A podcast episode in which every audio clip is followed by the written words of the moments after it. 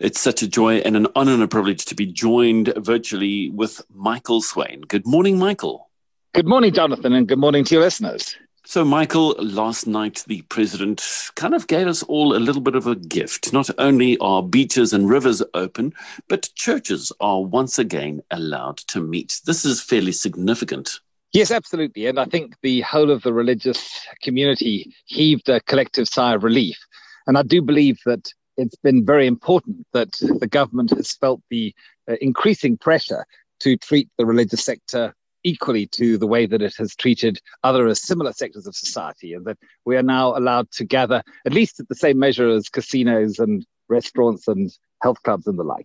And this is truly significant for the reason that you, as Freedom of Religion South Africa, were actually planning to bring a court case because it was a bit absurd that churches were shut down. Yes, the court case will, of course, continue to be heard this morning, although it's no longer on a non-urgent on an urgent basis. Uh, but yes, we were bringing the case to court because if you recall, under the previous lockdown level three, religious gatherings were in fact allowed. They were allowed in the same way that these other gatherings that I've mentioned were allowed.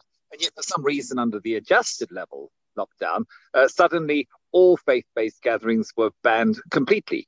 And our major point was that government, yes, can, in a pandemic with a national disaster state declared, curtail constitutional rights. And of course, freedom of religion has greater constitutional rights than any other sector of the economy, but it must do so in a way that is rational, that is reasonable, that is proportionate. And so we've said from the beginning that it must be evidence based, it must be science led. You cannot just simply impose bans and restrict people's rights, fundamental rights, without having really good, solid evidence and therefore reasons to do so from the point of view of health and safety. Yeah, that makes so much sense. For those who've just joined the conversation, we're chatting to Michael Swain. He heads up Freedom of Religion South Africa. And uh, so, in terms of the court case today and moving forward, what do we hope will actually happen? Well, the court case today, obviously, as I said, it's no longer urgent because the primary relief that we were asking, which was for this ban to be lifted, has in fact now been granted by the president. But the case will continue. We're not exactly sure what's going to happen this morning in court, uh, but the case will continue. And we believe that it should continue, uh, obviously with different relief sought ultimately, because it is so important that a precedent is set which declares very clearly that government must treat the religious community in the same way with the same consideration that it treats other sectors of the South African society. And unfortunately, we have seen regrettably something of a pattern that that has not been the case to date during the pandemic. But we believe that this yeah. is something which we now must push through and establish. Yeah.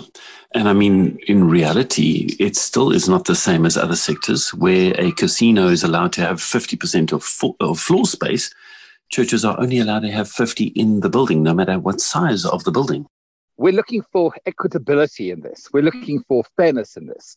There is no reason why churches should be seen as a more dangerous place in terms of spreading the virus than a casino. And that was the absurdity of what this whole thing was about. You could have sat literally side by side next to somebody at a slot machine, and that was perfectly fine. But then, of course, if you had turned that into a prayer meeting and you started to pray with the person next to you in the slot machine, that was suddenly unlawful and illegal. There is simply not the rational, science led, evidence based basis upon which to make such restrictions. And so our point has been and will continue to be that we must be treated equitably and fairly, and it must be based upon rationality. Yeah, exactly. Again, for people to follow this story and to find out more, what and where can they go? Well, they can go to our website, www.forsa.org.za. Uh, we also have a Facebook page, Freedom of Religion SA. But do, I mean, sign up for our newsletters, follow us, do what you need to do to stay informed. This is unfortunately just one of the areas where we know that we need to be protecting and promoting our religious freedom rights in South Africa. Probably the most important at the moment, but certainly, unfortunately, not the only one. Mm, yeah, most certainly. Michael Swain, heading up Freedom of Religion South Africa, thank you for the amazing work that you and the team do. We appreciate you. We thank you for your time and uh, thank you for chatting to us this morning. Thank you, Jonathan. Always a pleasure.